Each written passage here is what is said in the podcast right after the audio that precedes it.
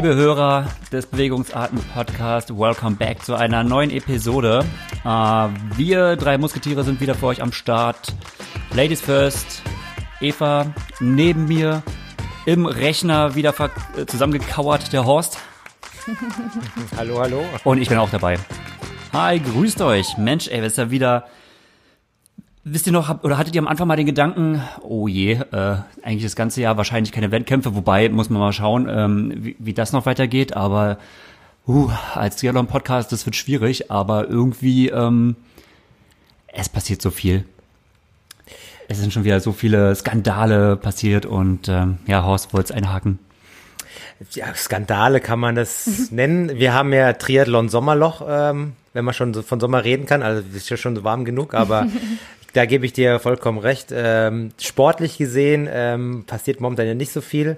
Dafür neben der Strecke ähm, haben wir sicherlich einiges zu besprechen und ähm, ja, noch ein paar andere Kleinigkeiten. Äh, wird bestimmt wieder ganz witzig. Wie immer planlos ohne Ende, also ich zumindestens. Ähm, ja, und deswegen fange ich auch gleich mal an, weil die Eva ist heute direkt vor meiner Haustür Rad gefahren. Ich habe äh, vorhin vor, vor zwei Stunden mein Instagram-Account geöffnet und schwupps fällt mir die oh. Story von der Eva ins Auge und ich sehe so, aha, Auffahrt zur Ludwigshöhe. Das ist bei mir direkt vor der Haustür. Ach, das, ist mein Haus, das ist mein Hausberg, ja. Also, ach, oh. du weißt gar nicht, wo ich wohne. Ne? Sehr schön. Also für die, für die. ich habe dein Strava noch nicht so abgecheckt. Äh. Ja, ey, wir sind doch alles Best Friends. Genau, genau. Aber nee, ähm, ähm, das ist direkt vor meiner Haustür. Also Luftlinie entfernt genau zwei Kilometer bis zum obersten Punkt. Oh. Ähm, die Ludwigshöhe, das ist, das ist bei uns hier so eine Art Ausgangs- äh, oder äh, sagt man da so eine Aussichtsplattform, genau. Mhm. Und da warst du heute oben und dort ist es eigentlich ganz schön, weil ähm, das ist eine kleine Sternwarte, man schaut auf die Rheinebene. Früher war das so das Ausflugsziel der Darmstädter. Und es gab vor dem Zweiten Weltkrieg, jetzt äh, kommt der mhm. Geschichtsstudent wieder durch, gab es dort sogar eine, eine Skisprungschanze und glaube ich sogar, ja, ja, und sogar eine Bobbahn. Und das war hier das Skizentrum schlechthin auf 240 Meter Höhe. und nach dem, nach dem Zweiten Weltkrieg hatte man das dann irgendwie doch dann eingestellt. Ähm, ja, und dann bist du heute hochgefahren, äh, ist eine Sackgasse, gell, musst du umdrehen umdrehen ja. und ähm, quasi an meiner Haustür vorbei, ohne mal äh, Social, Social ja. Distance mäßig mal zu klingeln und dann hätte ich dir von meiner oh, vom dritten Stock hätte ich dir per per per ähm, ähm, wie sagt man da, Katzenleiter hätte ich dir dann äh, ein Espresso runter, ja. runtergereicht. Das hättest du so machen können wie diese Freiwasserschwimmer mit ihren langen Stäben, weißt du, wenn sie denn ja. hier, wo am Ende dieser Becher ist, und dann hättest du ihn so greifen können und äh. Ja, was ja. hatte ich denn daher verschlagen, Eva? Ähm, eine äh, gute alte Freundin. Und die habe ich, weil auch so schönes Wetter war, im Social Distancing Bereich, also wir haben uns draußen getroffen, mitten in Aha. Darmstadt und ähm, haben ein Käffchen zusammen getrunken. Und ich war zu schnell dort. Also ich habe irgendwo geplant, äh, länger dafür was, ich kann mich gerade selbst nicht ausdrücken wieder mal. Ich hätte, habe länger geplant zu brauchen für die Tour nach Darmstadt und es ging so gut und dann dachte ich, mich zieht's ja immer, Gregor äh, wird das wissen, mich zieht's immer nach oben. Immer wenn ich irgendwas finde, irgendeinen Tower, den ich erklimmen kann, irgendeinen Berg oder irgendwas, ähm, oh, müssen wir da hoch und, und dann war ich so früh und habe gedacht, ach, da wolltest, hast schon immer mal gehört, die Ludwigshöhe. Fährst du halt mal hoch und Sternwarte klingt auch immer schön und da oben war ähm, nichts los, ne? Gar also, nichts los? Nee, also da so drei, vier Wanderer. Also ansonsten, ich denke mal, bei gutem Wetter und ohne Corona wäre da wahrscheinlich ja, die Hölle los, ne? Ja, normalerweise ist da echt voll Haus und ja. ähm, ich mache da auch im Winter ganz häufig meine Berganläufe und selbst im oh. Winter ist da immer, mhm. immer viel Betrieb und an Silvester braucht man da gar nicht hin, da, ja, da wirst ja. du zerschossen, zerbombt von den ganzen Raketenwerfern, aber schöner, Schöner Punkt dort, ja. Ja, ja da muss man sagen, Chapeau an die Darmstädter. Ähm, die, die, die, nehmen die äh, Regeln ernst und bleiben hauptsächlich zu Hause, ja. ja aber Horst, aber, denn äh, gehe ich davon aus, dass du dort natürlich die Com hast, oder? Nein. Was? Oh, das, das gibt's, gibt's da eine Com? Ja, also es ah. gibt bei uns in Darmstadt für alles Koms und es ist echt frustrierend, weil, äh, was heißt frustrierend, aber wir haben so ein hohes Com-Niveau, also oh, ohne Witz. Ja. Ja die ganzen Anstiege und auch flache Etappen sind dermaßen von starken Radfahrern, also überwiegend mhm. Hobby-Radsportlern, äh, aber auch so ambitionierte Nachwuchsradfahrer. Äh, und äh, ja, mittlerweile, schwer. ja, aber mittlerweile will dann ja auch die Wiesbadener, also außer dir gibt's ja noch ein paar, so ein paar ehemalige Ruderer. Der Jason Oh, Osborne war, ja, hat, ja. wir hatten es ja schon mal im letzten Podcast, äh, der hat hier fast alle Koms der Anstiege. Das ist unglaublich. Und du kommst da, also ich als äh, schwerer Triathlet und ich bin ja eh jetzt kein Bergfahrer, keine Chance, keine Chance. Aber jetzt habe ich mir ähm, überlegt, ein paar Laufkoms zu schnappen, wobei das eigentlich irgendwie witzlos ist, weil ich denke mal, Com King of Mountain und nicht King of, of the Flats. So eine Kom, wie die Kom-Wüste ist schon Bei dir schwer. ist es Doppel-O-O oder Ah. Triple-O. Aber die, die Amerikaner sagen ja KOM. Ja. Ja. Hey, also ich finde, ich habe jetzt diesen, diesen YouTube-Channel von diesem Phil Gaiman, sagt euch das was? Nein. Entdeckt?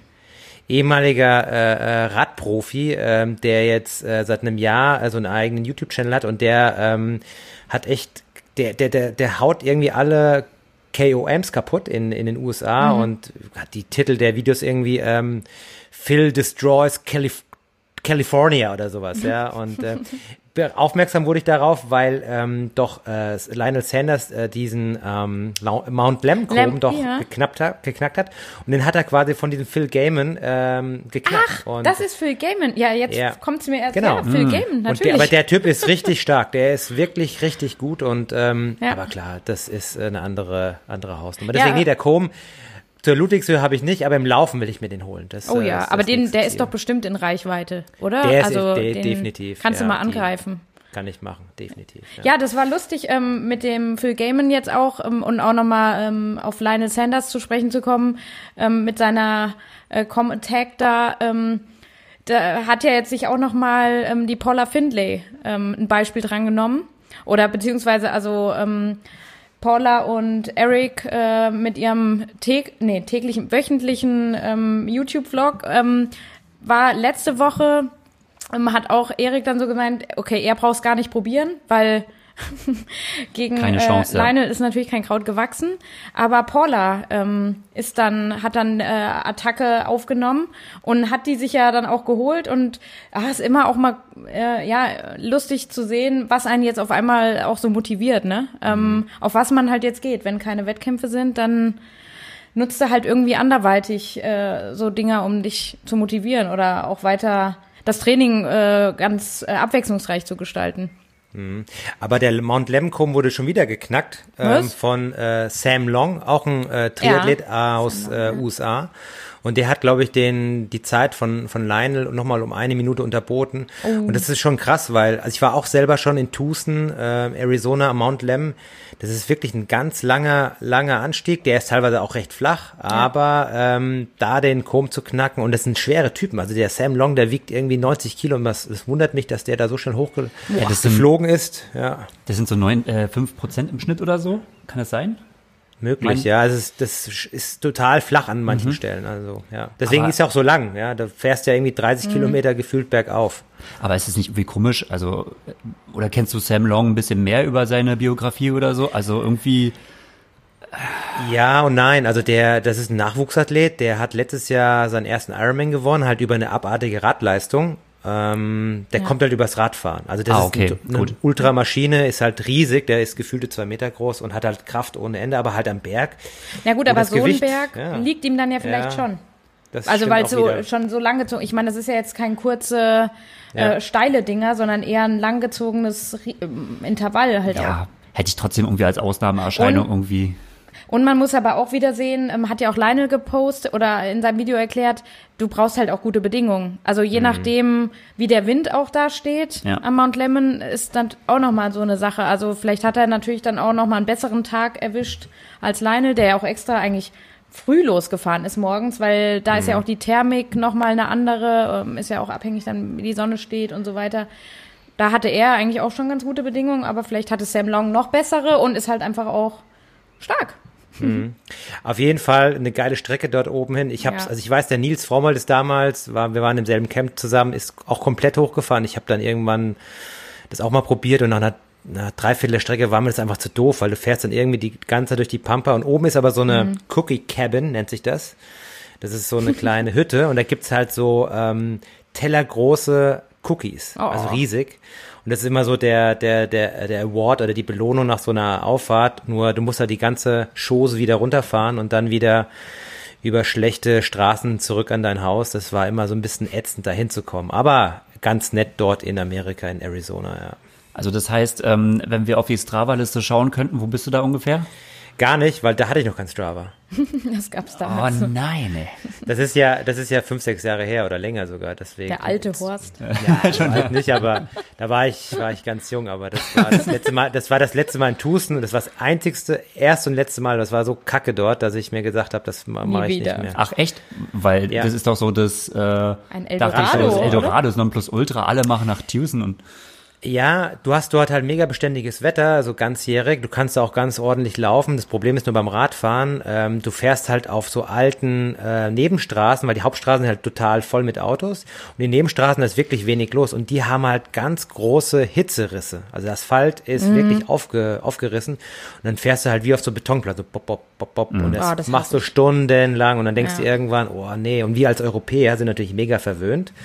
Vor allem als äh, Wiesbadener und Hessen, ne? äh, Darmstädter, wir haben ja eh die besten Straßen. Absolut. Nie Schlaglöcher, Ähm, ne? genau, nie schna aber, aber das ist dort halt schon krass. Ich meine, für die Amerikaner ist es da irgendwie echt schön, weil sonst, die können ja sonst nirg nirgendwo so gut fahren, aber für uns Europäer ist es dann schon blöd. Dann fährt man oder fliegt man lieber nach Florida, nach äh, Claremont. Da hast du einfach besseren Asphalt und aber halt keine Hügel. Das kommt halt. Das erinnert mich an äh, Südafrika. Äh, Da waren eigentlich in äh, vielen Straßen die Straßenverhältnisse, es gab nicht viele. Ne? Du hattest im Potchefstroom, hast du so deine drei, vier Möglichkeiten, die du fahren kannst. Ähm, dann war es das auch. Und es sind eigentlich auch alles oder meistens ähm, out and back. Ansonsten, es gibt eine Runde, so eine Halbrunde, ich sag mal so eine, so eine Löffelrunde äh, für die 100 Kilometer, die du fahren kannst. Aber ansonsten ist das meiste, du fährst irgendwie raus und zurück. Aber an sich, die Straßenqualität ging schon. Nur, es war halt öfters wirklich so, dass ähm, in der Straße so Löcher drin waren, so richtig tiefe Löcher, die du irgendwie kaum gesehen hast, weil es so eine Delle war und ähm, da ist einer mal, da sind wir in einer Gruppeausfahrt gefahren, ähm, da ist einer von uns mal so richtig, äh, richtig böse gestürzt, ne, weil die die Löcher waren auf einmal so groß und ähm, durch irgendwie diese Dellen in der Straße hast du das so schlecht gesehen, dass du auf einmal so wie mit dem ganzen Vorderrad so da in diesen Loch eingetaucht bist und er hat sich auf diesen Asphalt gehauen. Ähm, ja, that was unexpected. Ja, krass. Also was mich ja nochmal reizen würde, wäre ja mal nach ähm, äh, Zimbabwe, oh, nee, Namibia, Namibia zu, zu, zu fliegen, weil dort die Niederländer ja letzten Jahre dort immer ihre Camps gemacht haben, Richard Murray und Co. Ja, stimmt. Und das sah immer relativ cool aus und die haben anscheinend ganz ordentliche Infrastruktur für so afrikanische Verhältnisse, also wenig Verkehr, keine bis kaum Kriminalität und ähm, halt Ja. klar, mega gutes Wetter, aber ähm, ja, da brauchst du halt auch eine Gruppe, die das halt mitmacht. Das äh, stimmt. Ah ja, da brauchst du auf alle Fälle eine Gruppe, ja. Allein. Machen glaub, Aufruf, das dann er, genau. Wir machen dann einen Aufruf äh, beim nächsten Mal. Ja, wer, wer will mit? Ja. Gut. Gut, aber wir hatten ja, wir hatten ja genau, du hast ja schon äh, erwähnt, äh, Greg, ähm, ähm, es gab ja ein bisschen, es gab Skandale in der Triathlon-Welt, äh, Gossip ohne Ende. Ähm, Fa- Der Bundestrainer ähm, hat sich zu Wort gemeldet äh, durch, Genug diverse ist genug. Aussagen.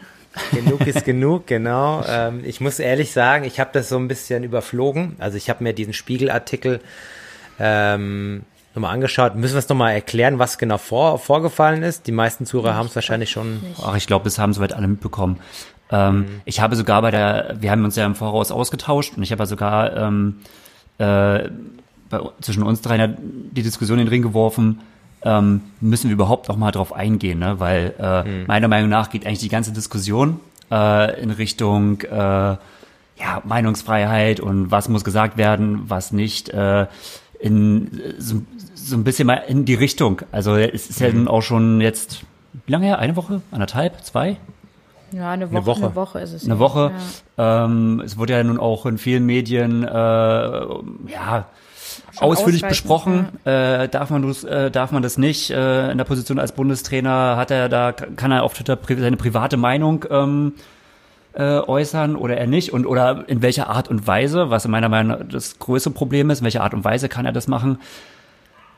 Ja, ich bin mir gar nicht sicher, ob man da ähm, das war das, was ich euch geäußert habe. Sollte man da noch mehr reingießen an Feuer? Ähm, sollte man dazu, aber irgendwie, man muss ja trotzdem drüber reden, ne? Es ist irgendwie so, Aber machen wir es doch mal ganz, ganz einfach. Was ist denn deine Meinung dazu? Wie findest du diese Aussage von so einem Bundestrainer? Ähm, ist das okay so oder wäre das jetzt irgendwie, war das unangebracht? Ähm, Ja, also ich habe mich ja beim ähm, äh, Facebook-Eintrag. Ähm, der Niklas Bock hat es ja mit seinem Blog aufgeworfen, diese ganze Diskussion. Und äh, dort habe ich ja auch kommentiert und habe gesagt, dass es einfach schwierig ist für Fares oder äh, man kann das nicht trennen. Er ist in seiner Position, also zum einen mal schon als Trainer, das wäre ja auch gar nicht, also es wäre schon allein schwierig, auch wenn er gar nicht Bundestrainer wäre. Er ist schon irgendwo im Triathlon eine öffentliche Person. Ähm, da ist es schon schwierig, einfach nur seine private Meinung zu veröffentlichen, ohne ähm, dass du nicht irg- die Szene beeinflusst, weil du er hat so wie vielleicht auch wir im geminderten Maße äh, eine Zuhörerschaft, die andere einfach nicht haben. Und die kann er für sich benutzen.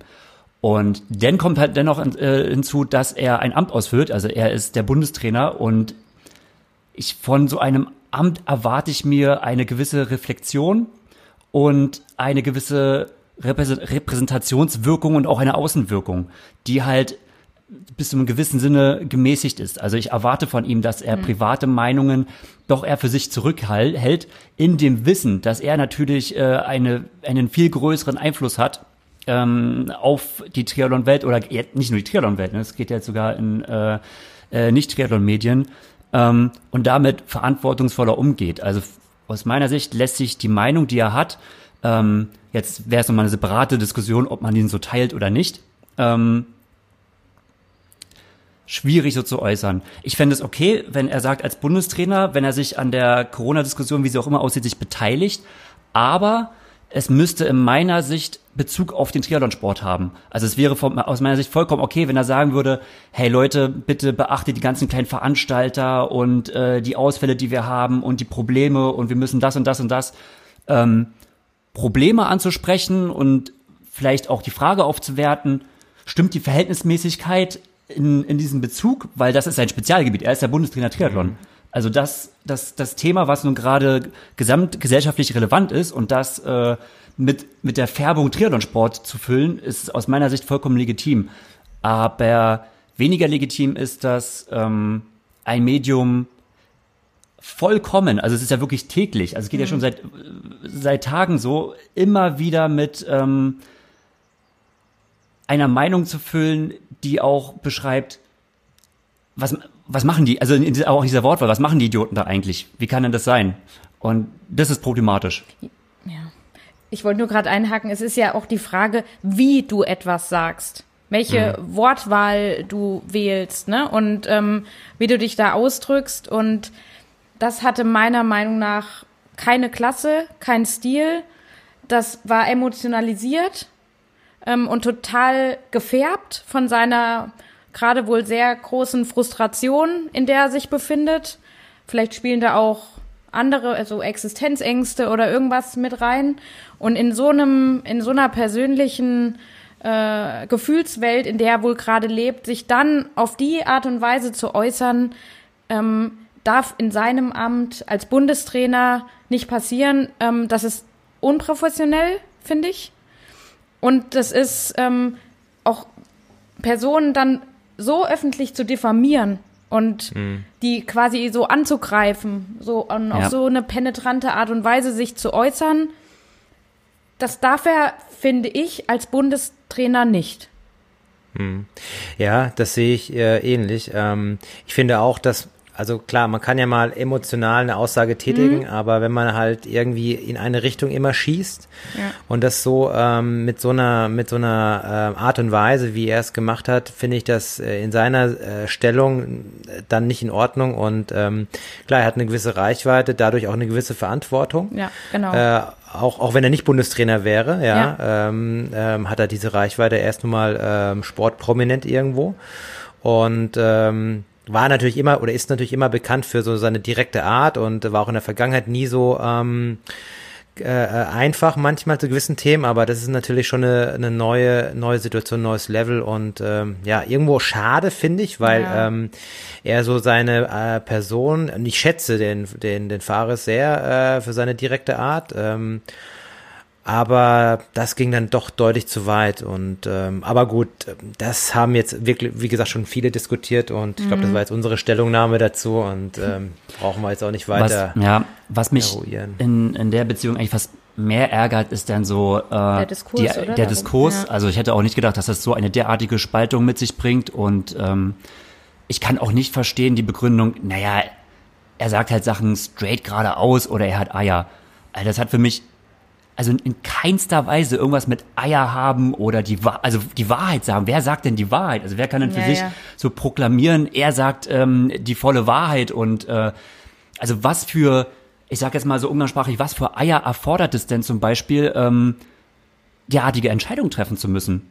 Auf es ist ja so auf äh, auf Daten, die auch einfach unvollständig sind. Man hängt teilweise zwei Wochen hinterher oder ähm, ne, man muss irgendwie reagieren auf eine Situation, auf der man hm. nicht hundertprozentig weiß, was ja. wird daraus. Und jemand muss aber dann letztendlich sagen, okay, so machen wir das. Äh, es gibt Personen, die, ähm, ob es nun Streeck oder Drosten oder wer auch immer sind, die halt jahrzehntelang daran forschen, die äh, die damit zu tun haben, die äh, sich in die Öffentlichkeit wagen. Also die, deren Person wird ja oft genommen und dann irgendwie an den Pranger gestellt, aber die trotzdem in die äh, Öffentlichkeit gehen und ähm, versuchen, äh, die Fakten so gut wie möglich es eben ist darzulegen. Ich finde, das ist doch für mich auch Eier. So, also ja, nur, also, nur wer am lautesten bellt und am einfachsten und am aggressivsten, das hat für mich nichts mit ähm, oh ja krass, und wen endlich mal hat einer Eier und so. Also auch nur, weil es mhm. in das eigene Weltbild reinpasst. Das, das, das ärgert mich ehrlich gesagt ein bisschen. Ja, mich fuchst das auch. Die ähm, Experten, also die, die, oh, ja. diese Experten, die sich da herauskristallisieren, es sind halt Laienmeinungen und ähm, ja, auch die Experten haben natürlich nicht recht, Selbst aber die, sie geben natürlich eine gewisse, ja. genau, eine gewisse Ansicht voraus und ja. eine Einschätzung und ähm, man kann sich dann halt seine eigene Meinung bilden, ähm, aber man kann die ja nicht irgendwie äh, über über eine Expertenmeinung komplett drüber stellen und vor allen Dingen auch nicht ähm, dann Leute diffamieren, die halt in dem Bereich auch tätig sind. Das ist mhm. ja wie mit anderen Bereichen im Endeffekt auch. Ja. Aber diese Diskussionskultur, die gibt's halt schon schon seit längerem, seit seitdem es soziale Medien gibt und man hat jetzt so das Gefühl, äh, immer wenn es so wo Brennpunktthemen gibt. Jetzt ist es äh, diese Corona-Geschichte, gibt es natürlich dann auch ähm, Diskussionen, die so geführt werden. Und ist eigentlich schade, weil ähm, wir haben ja irgendwo eine, eine, eine Streitkultur, äh, positiv gemeint, ne, in, in, in, in Deutschland auch, für die wir da eigentlich bekannt sind. Äh, Dinge zu diskutieren, aber halt auf einer gewissen Sachlichkeit und dann, ähm, um dann auch ein gewisses Ergebnis äh,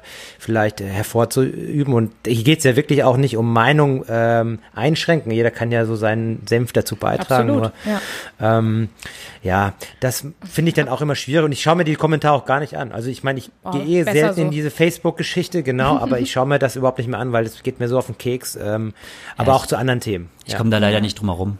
Irgendwie. Aber ja, aber man, man muss fast aufpassen, also weil das, äh, das, also mich nimmt das auch zu sehr mit, wenn man ständig auch so sieht, äh, wer dauernd seine Kompetenz wirklich überschreitet.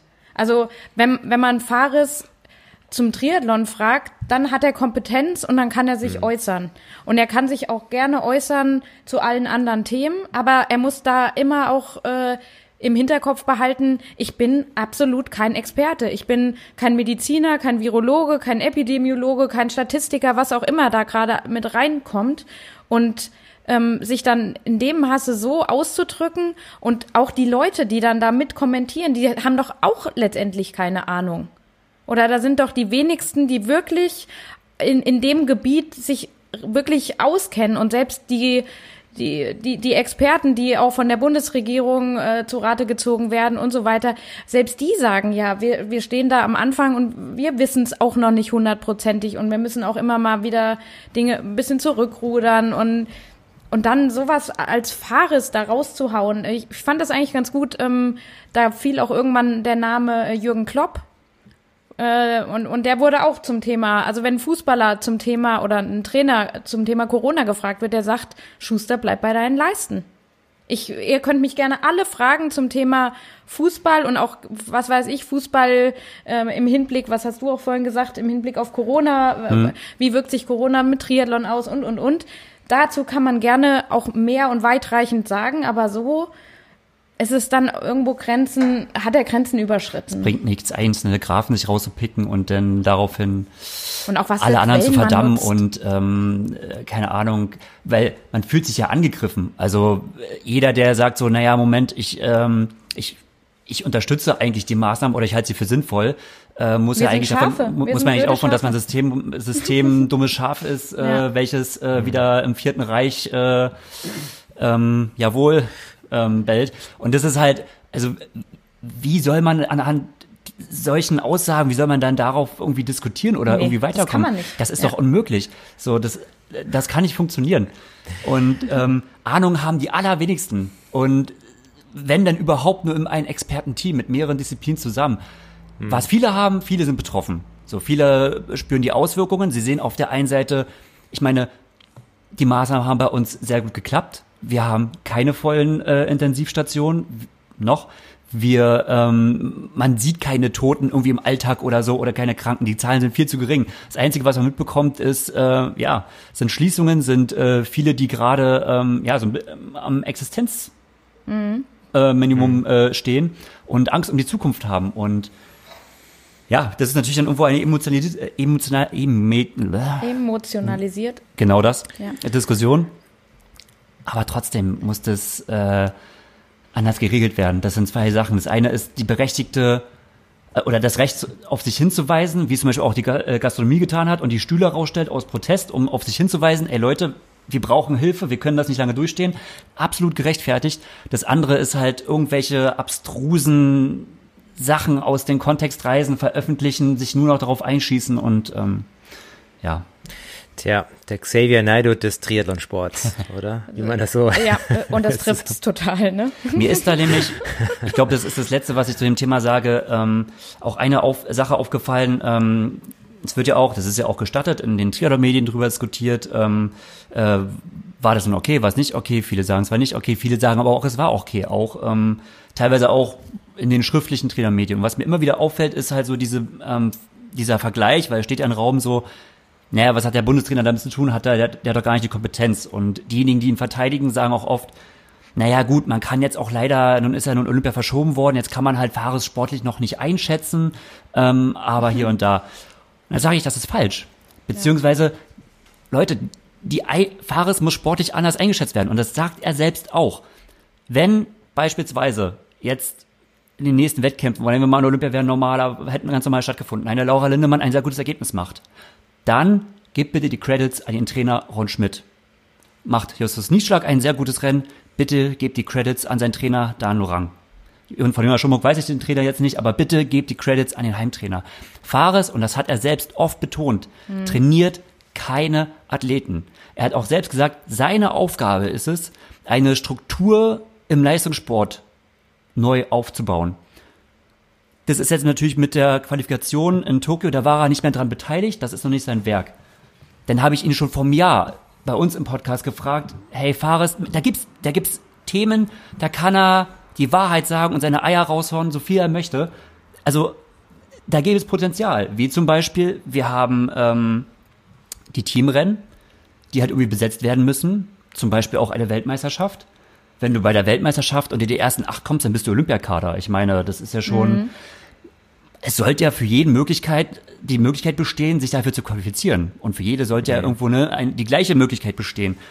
Ja. Aber diese und- Teams, die werden am grünen Tisch besetzt. Und das habe ich ihn gefragt, gibt es da ein System? Ich habe bis heute nicht gehört, dass es äh, irgendwie ein System gibt, wo alle die gleichen Rechte haben. Klar, ich vertraue, äh, wenn er sagt, nee, das machen wir schon und wir kennen uns ja aus und du kannst uns schon vertrauen, wenn wir da natürlich nach besten, es mag schon sein. Ja, aber, meiner Meinung nach ist das, hört man von ihm aber nichts. meiner Meinung nach ist es eine strukturelle Schwäche, die, die zum Beispiel bearbeitet werden müsste. Und das ist nicht geschehen. Ein anderes Mal könnte ich seine Arbeit einschätzen, das Interview mit ähm, Carbon und Laktat, wo es darum ging, ey, Corona, unabhängig davon, äh, ob jetzt nun Olympia verschoben wurde oder nicht, wie ist die Kommunikation mit den Athleten, was habt ihr im Hinterkopf und so weiter, wie sieht es aus? Ja, nö, gesprochen haben wir nichts, gibt ja nichts. Ja, kein Plan.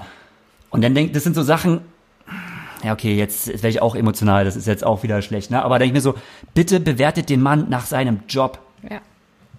Oh, aber, er, aber was hat man denn in den letzten Monaten von Fares gehört? Jobtechnisch, fachlich gesehen. Nichts. Also äh, er war mit ein, zwei Interviews mal drin und äh, also da habe ich ja im letzten Podcast Ja. schon gesagt, boah, ja, sehr schwierig, ne?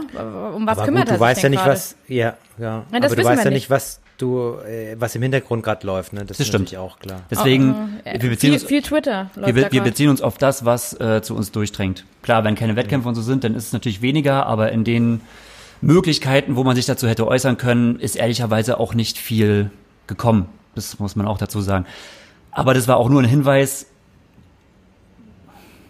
zur Differenzierung.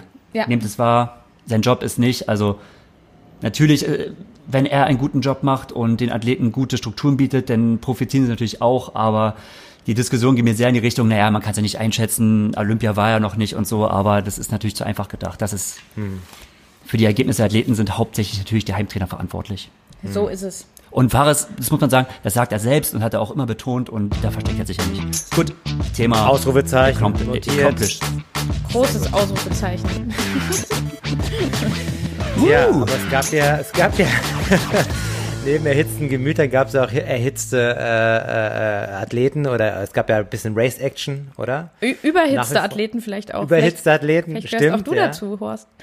Auch, ja. Ähm, ähm, du wahrscheinlich äh, nicht, weil du bist ja immer gut gekühlt auf Zwift unterwegs oder ähm, wenn du online fährst, aber ähm, Ja, mein, nee, bei mir ist der Rechner wohl heiß gelaufen oder irgendwas. Ja. Ich hatte leider in meinem letzten Rennen ähm, ein sogenanntes Dropout. Ähm, also er hat äh, die, die Verbindung verloren.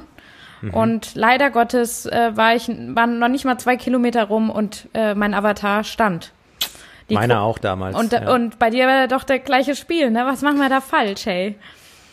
ja, also äh, gut, ich, was war das für ein Rennen bei dir? Ähm, ich bin dieses Swift Classic Rennen nochmal gefahren, also was ja quasi auch so parallel zu dieser neuen Swift äh, Tri Series läuft. Ähm, Das war das letzte, äh, das letzte dieser dieser Serie. Ähm, ja, ähm, ziemlich dumm gelaufen halt, ne? Wenn du Aber ja. prominent besetzt auch, habe ich gesehen. immer, immer prominent besetzt oder gut, äh, wer kennt sie jetzt immer alle so, aber bei mir ist zum Beispiel, äh, sind da äh, halt auch wirklich Radfahrerinnen äh, oder Profis äh, oder Olympioniken zum Teil auch mit drin ähm, und jetzt auch, äh, ja, prominente Triathletinnen. Oh Ähm, ja. Haben wir eigentlich schon mal mit dir geprahlt? Wie du, Mit mir? ja, Kann wie du Georgia. Georgia Taylor Brown und, Oh, äh, und Konsorten, äh, kann man schon sagen, zersägt hast. Ja, also ach stimmt, das Rennen, da hatten wir einen, ähm, da hatten wir einen Tag davor aufgenommen. Das war mein, äh, ja, äh, Welcome Back Race, ähm, das ich äh, wieder mal hatte. Und da ging's äh, im, im, auf Swifters, was sagt der Bologna-Kurs? Boah, ist ein ziemlich harter Brocken. Also da geht's äh, paar Kilometer flach beziehungsweise bergab und dann geht's richtig steil, äh, so ja äh, Berg richtig hoch mit 10, 15 Prozent und äh, so auch wieder runter und das gleich zweimal. Und da war ich schon echt äh, sehr nervös, weil so einige andere ähm, Triathletinnen an der Startlinie standen, die Cassandre Beaugrand, die Georgia Taylor Brown, Taylor Spivey, die an diesem Tag auch Geburtstag hatte ähm, und wohl nicht so wirklich Bock hatte, sich zu quälen. Also Ähm. die Creme de la Creme der ITU-Athleten. Ja, die Creme de la Creme wird also äh, halt schon mal Georgia vertreten. Taylor Brown, hallo, WM-Dritte? Ja, und äh, mit der habe ich mich dann auch echt in der Gruppe wiedergefunden und das war mein, und wir waren so um Platz 50 rum, ne? Also man muss immer mal ähm, den Ball flach halten, also das, vorne spielt da noch mal eine ganz andere Musik ähm, und Georgia war natürlich wahrscheinlich auch erstmal überfordert in so einem allerersten Swift Race, äh, aber ähm, das war meine große Motivation, ähm, Georgia Taylor Brown nicht äh, vorbeizulassen und ich habe es dann am Ende noch geschafft und war, das war Happiness dann für mich, ja. Voll dagegen gehalten, sehr schön. Ja, Ja, ich habe äh, äh, äh, ja. Du warst jetzt auch dabei, ne? Ja, ich habe mir das jetzt auch mal angetan. Also das gibt ja diese Zwift äh, Pro-Serie für Triathleten Ja. Mhm. seit letzter Woche. Ähm, Diese Woche war die zweite Austragung am Mittwoch und ähm, ich hatte mich jetzt dazu auch gemeldet und ähm, eigentlich ein interessantes Starterfeld gewesen. Ursprünglich waren, glaube ich, 100 äh, gemeldet, 70 waren am Start, aber wirklich mit Brownlees, mit Sanders, Absolut, ja. ähm, ist wirklich sehr, sehr krass besetzt, aber auch vielen Die ich nicht so äh, kannte. Mhm. Und ich hatte schon äh, vom letzten Rennen die, die, die Ergebnisse gesehen und wusste schon, okay, was sie so fahren werden und ähm, Ja, ich hatte ähnlich wie bei dir nach zwei Kilometern so ein Dropout. Also Ach, man ist da flach angefahren, ja, ja, und ähm, dann keine Ahnung, was das Problem war. Ich bin diesmal draußen gefahren, Mhm. ähm, nicht drin bei mir, sondern bei mir im Hinterhof, um einfach so ein bisschen mehr äh, Kühlung. Kühlung. zu haben. Ja, ja, und vor allen Dingen ähm, da habe ich das versucht mit meinem ähm, ähm, Handy gekoppelt über das LTE-Netzwerk. Und ich dachte, das läge am LTE-Netzwerk, aber es war im Endeffekt doch ein Problem scheinbar zwischen dem Laptop und meinem Smart-Trainer. Ja. Aber, also wäre ärgerlich, ich werde es nächste Woche wieder probieren. Ähm, was aber ähm, wieder total ähm, seltsam war natürlich, dass bei, komischerweise bei Swift-Rennen, dass man keine äh, Zielankunft sieht. Ja, also es wird irgendwie zwar kommentiert und übertragen, aber irgendwann ähm, heißt, okay, Finish und dann hast du dann die Leute irgendwie im Ziel.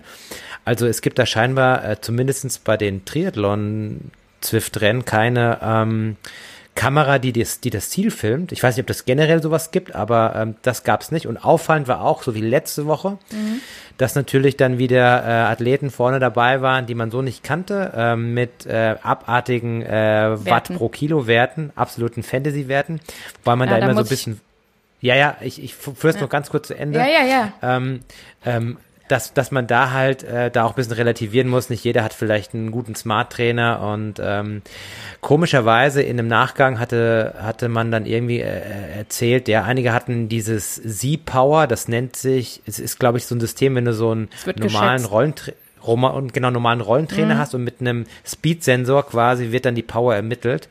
Aber es gibt immer vor diesen ähm, Rennen ein Briefing von Swift für die Profis und da stand drin, ja, also Leute mit so einer mit so einem System sind nicht erlaubt.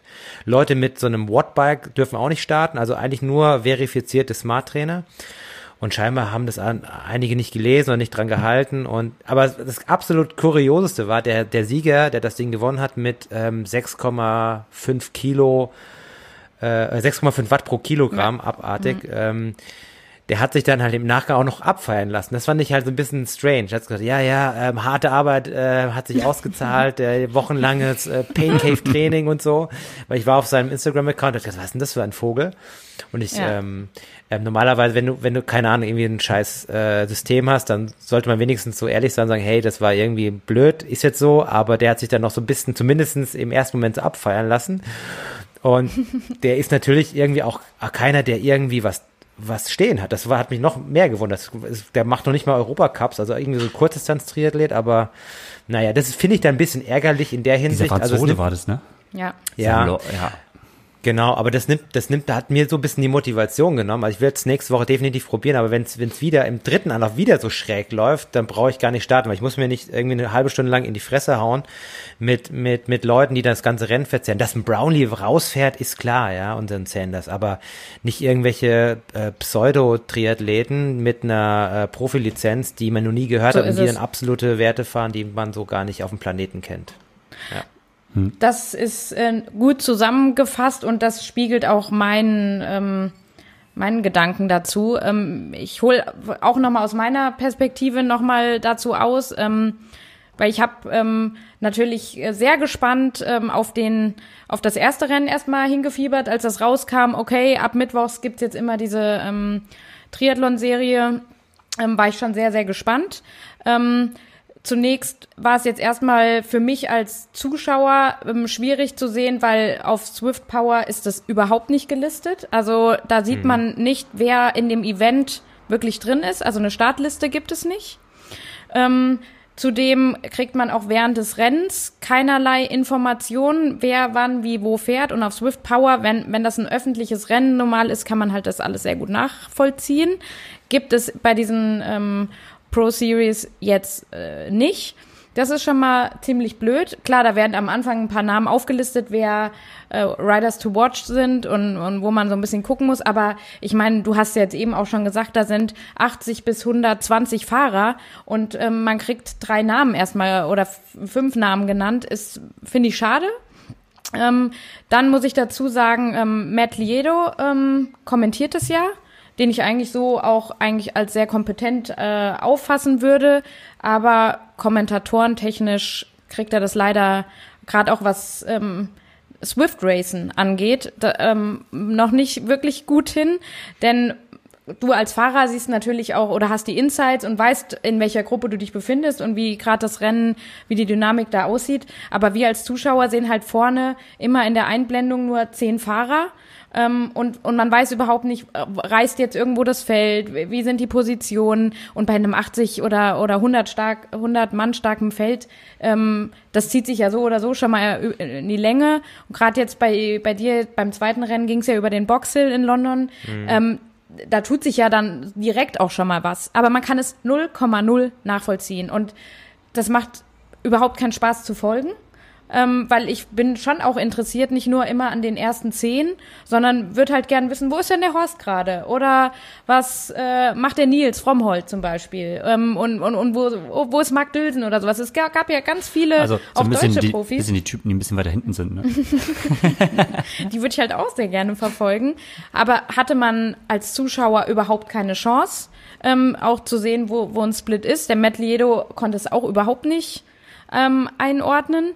Ähm, und dann zu der Sache, ähm, die du auch gesagt hast, wer fährt halt damit? Also ähm, mit welchem Material meine ich? Das ist wirklich ein Riesenproblem. Ähm, klar, also viele sagen jetzt erstmal, ja, okay, das kann man jetzt eh nicht so ernst nehmen. Das sind jetzt, äh, ja, es ist mal ein neues Format, man probiert mal ein bisschen aus, man gibt eine Plattform für Profis und die können dann mal ähm, fahren aber kann man auch machen und vielleicht so die ersten zwei, drei Rennen muss ich das alles erstmal so finden. Aber grundsätzlich muss man auch da klare Regeln finden, dass ähm, eben so Leute wie äh, der Franzose mit Z-Power unterwegs sind. So Leute werden bei uns in diesen anderen äh, Swift-Rennen, wo ich jetzt auch so drin bin, wo es klare Regeln gibt, da wird sofort, also die kommen erst gar nicht rein. Und wenn du in einem anderen Swift-Rennen bist, dann wird gesagt, das ist ein Flyer, lass den nach vorne rausfahren der ähm, beeinflusst hier das Rennen und es macht gerade gar keinen Sinn, fahrt nicht hinterher. Wobei ich gar nicht weiß, ob der Sieger sogar mit Z-Power gefahren ist. Waren auf alle Fälle Leute im Feld mit diesem System.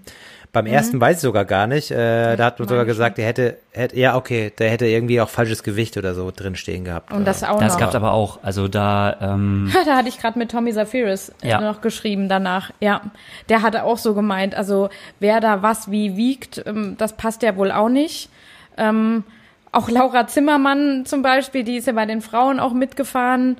Ähm, die, die hat auch gesagt, naja, sie war die schwerste, die schwerste Frau. Also was da wohl manche äh, als Gewicht eingegeben haben.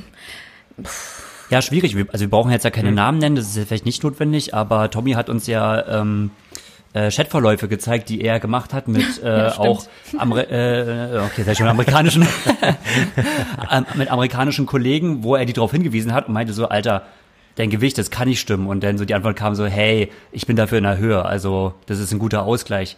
Die haben sich und einfach schon mal um 10 Kilo leichter gemacht, weil irgendeiner gesagt hat, ey, ich, ich, ich äh, bin in der Höhe, also ich bin in Boulder, dann ist es äh, härter für mich, dann kann ich mich auch 10 Kilo leichter machen.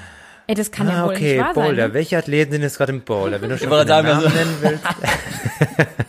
nee, es können mehrere sein. Das ist, mm. ähm, ja, krass. Und andere Athleten überhitzen, wie ein Andreas ja. Böcherer, der das so ein bisschen unterschätzt hat in seiner Pain Cave und dann irgendwie abbrechen musste, weil er halt natürlich ähm, Hitze, in Hitzestau hatte scheinbar. Ähm, aber was ich cool fand, und das kam, ging so ein bisschen unter mhm. leider, im ersten Rennen zumindestens ist ja ähm, der Malte Plappert gefahren, der ja. war extrem stark. Der Super ist, glaube ich, in ja. die Top Ten gefahren, war richtig gut.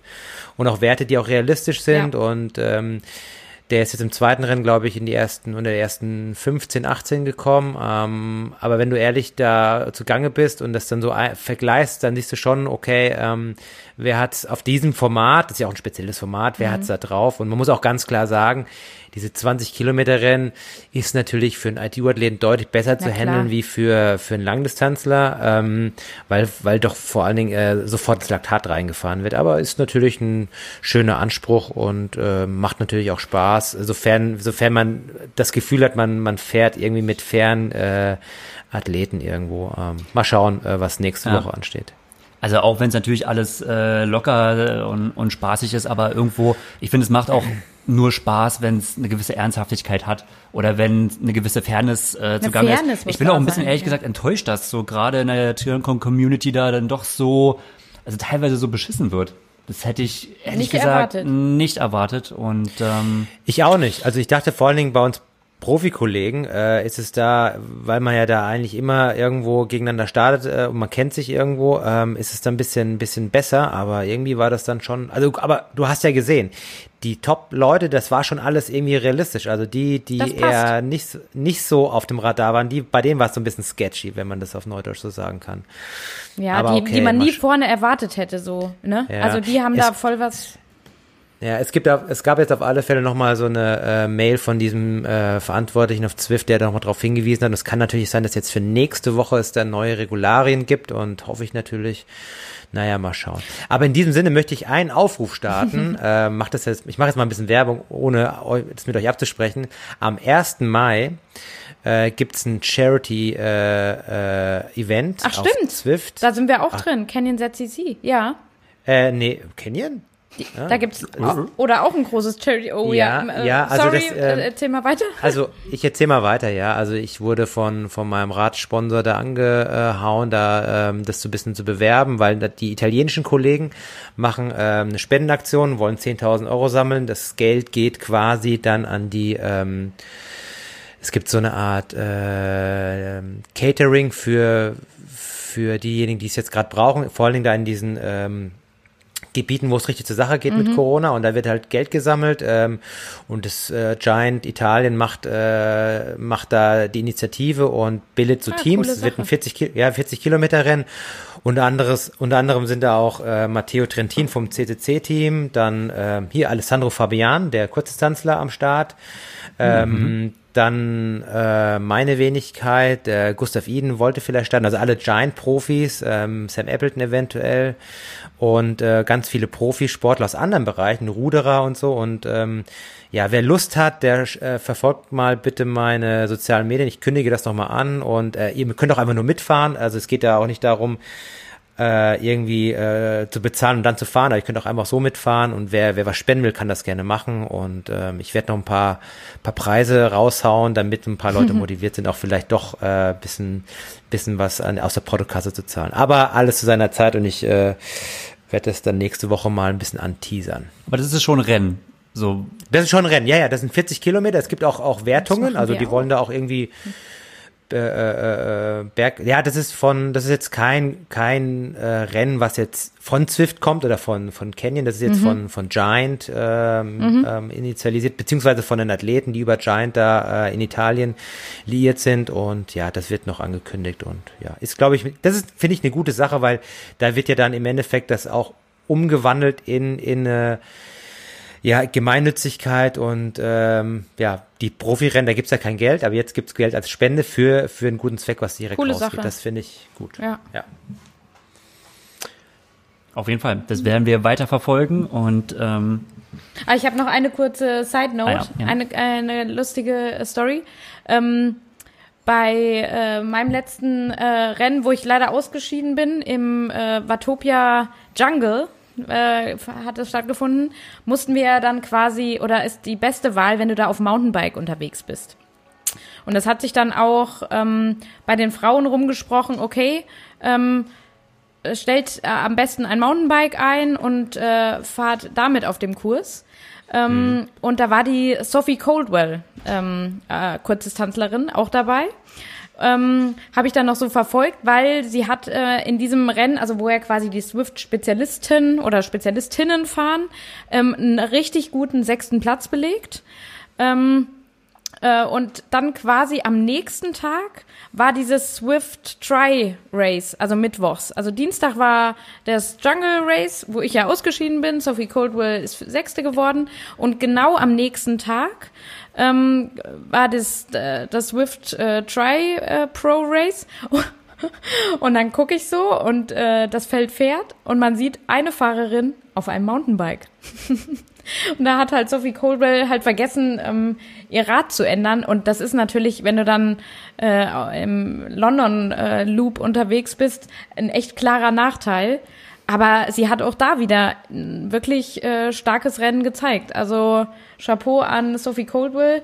Ähm, da muss sie natürlich dann nur auch nochmal demnächst äh, check your equipment, ne? Also wenn sie das nächste Mal irgendwie in der WTS aus Versehen im Mountainbike in die Wechselzone stellt, ist nicht so schlimm. Die kann das schon. Aber auf was es da dann immer ankommt oder wenn ich meine Gruppenchats ähm, von, von meinem Canyon Racing Team äh, lese. Und äh, Lionel ist ja auch wieder in London äh, das Rennen gefahren und hat ja auch gesagt, also was der da vorne abzieht, der Franzose, das ist unmöglich. Also wir haben hier den nächsten Tour de France Winner. Ähm, äh, aber ähm, die, die Jungs aus der Gruppe von, von meinem Canyon-Team, die schreiben dann immer, oh mein Gott, Lionel, wir müssen über dein Equipment sprechen. Ey, du bist ja, äh, wie du auf Swift wieder rumgefahren bist, mit was für einem Rad, welchen Laufrädern und sowas. Das geht gar nicht. Also demnächst Ja, das stimmt. mehr, Ja, also- mehr darauf eingehen. Wow, Also man kann echt, echt, da gibt's ja wirklich Seiten darüber, also Web, Webpages, äh, wo ja beschrieben wird, mit welchen Laufrädern, zu welcher Strecke man am besten fährt und äh, ich Genau, habe mir jetzt genau. auch schon überlegt, ab sofort dann mit Aero, Aerohelm, aber in Real auf meiner Rolle zu fahren, vielleicht bringt es ja auch was, äh, viel wenn es so ein. Hitzestau ist. Das ist wishful thinking, ne? ja, genau, also man muss sich ja mental darauf einstimmen, vielleicht geht das dann mit Kannst ja auch so ein, äh, mach dir doch ein, oder hol dir einen Burrito und pack den neben dein Rad, dann kann keiner immer bei dir Windschatten fahren. Wobei ich habe gehört, dieser Bur Burrito, äh, das ist so das schlechteste Item. Absolut. Ja. okay. Ey, wenn du ein Burrito hast, ähm, da kannst du, kannst du keinen Blumentopf gewinnen, auch nicht auf Swift. Also bringt, bringt gar nichts.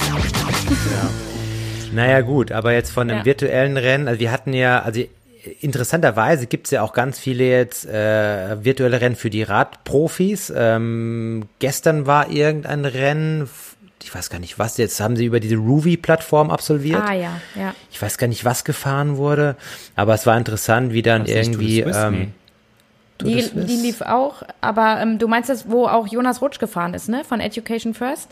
ja, da war genau. auch Ruby groß was. Ich weiß nur auch gar nicht genau, was äh, ja, das auf genau jeden für ein Fall.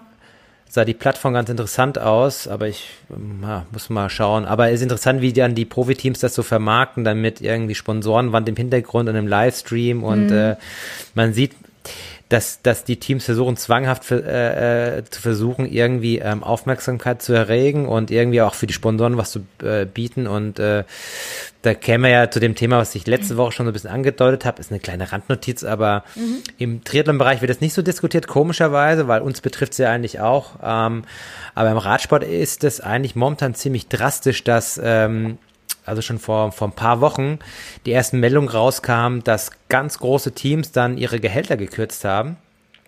Und da ist die Rede von, äh, von, von 10% bis teilweise 80% der, der Boah. Fahrergehälter. Also kommt je auf die Teams an und ähm, ja, das sind so echt namhafte Teams wie, wie, wie Lotto Jumbo, wo ja auch äh, Degenkolb fährt oder ja, Bahrain, äh, McLaren, Ja. ähm, Mitchelton, Mitchelton Scott äh, und äh, das äh, ja CCC-Team und da ist es ganz drastisch, weil der der Hauptsponsor CCC, das ist ähm, oh, was war das nochmal? War das Bekleidung oder war das Elektronik? Naja, auf jeden Fall. Ähm, nicht, ja. Die behalten sich vor, halt ganz rauszugehen, weil die natürlich klar, ähm, die Krise trifft halt diese Sponsoren extrem und Mhm. ähm, Bevor sie natürlich die ähm, Fahrer zahlen, zahlen die natürlich erstmal selbstverständlicherweise ihre Mitarbeiter und äh, halten die natürlich auch erstmal kurz. Ähm, aber das ist schon krass und ich habe glaube ich, bei Lotto war es, ähm, dass dann die Fahrer dann für den Staff teilweise auch dann irgendwie auf ihr Gehalt verzichtet haben und manche Teams teilweise auch der das halbe Team auch entlassen hat. Also Mechaniker, Leute, die die Radpflege machen, ja, weil das halt laufende Kosten sind und die dann halt das nicht irgendwie ähm, halten können. Und einzig ähm, so Ineos und, und auch Bora, das sind eigentlich so die Teams, die eigentlich da keine Kürzungen ähm, veranlasst haben, so wie ich das mitbekommen habe. Also ich habe irgendwas äh, von Bora gehört in dem Interview, dass die halt mit Hans Groh, dass die da auf alle Fälle safe sind, weil da scheinbar irgendwie die Wirtschaft, äh, Wirtschaftslage doch noch okay ist. Ähm, aber äh, das ist da, dann natürlich schon krass, wenn du dann irgendwie 80 Prozent auf dein Gehalt verzichtest. Auch selbst als als gestandener Pro-Tour-Teamfahrer, da verdient man ja schon ordentlich, aber 80 Prozent ist dann schon so eine Hausnummer. Und klar, wenn du keine Rennen hast, hast du keine äh, Werbefläche für die für die äh, Sponsoren und keine Fernsehzeit und dann geht's natürlich Ja. schnell. Und ähm, ich meine, da wird ja überwiegend das Gehalt über die Teams ausgezahlt und die Preisgelder sind ja so nice to have und werden im Team, Team ja aufgeteilt.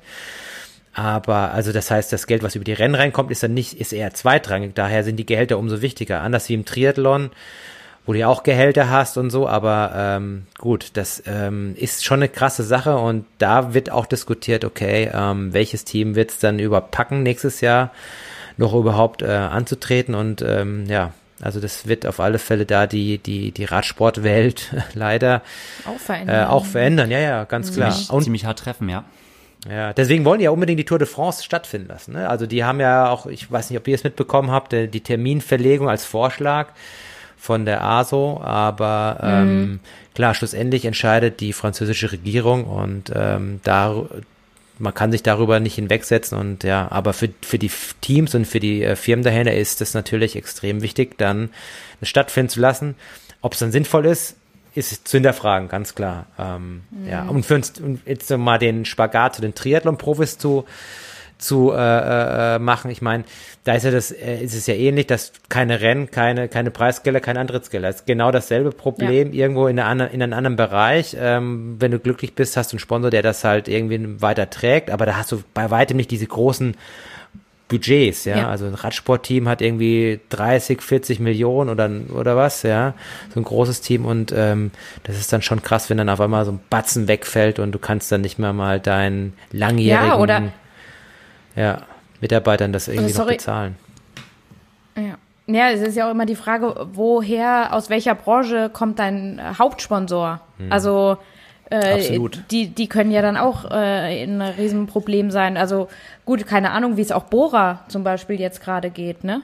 Das muss man sich ja dann also auch Ineos fragen. Oder ja. stellt ja Desinfektionsmittel her. Also die haben, glaube ich, Den, gute Geschäfte momentan. Das Chemieindustrie ist, glaube ich, momentan äh, in gewissen Bereichen nicht ganz so schlecht aufgestellt, aber klar, ähm, bist du irgendwie eine Hotelkette, ja. hast du sowas als Boah. Hauptsponsor. Ähm, ja. Oder ich muss gerade an, ähm, an LKT denken. Ich höre ja auch den Besenwagen-Podcast ähm, und der Paul Voss ähm, ist ja sportlicher Leiter ähm, des LKT Brandenburg-Teams. Äh, äh, ja, die äh, Lausitzer Klärtechnik, die hat äh, zum Glück immer zu tun. Ne? Also die Kläranlagen äh, laufen gerade auf Hochtouren.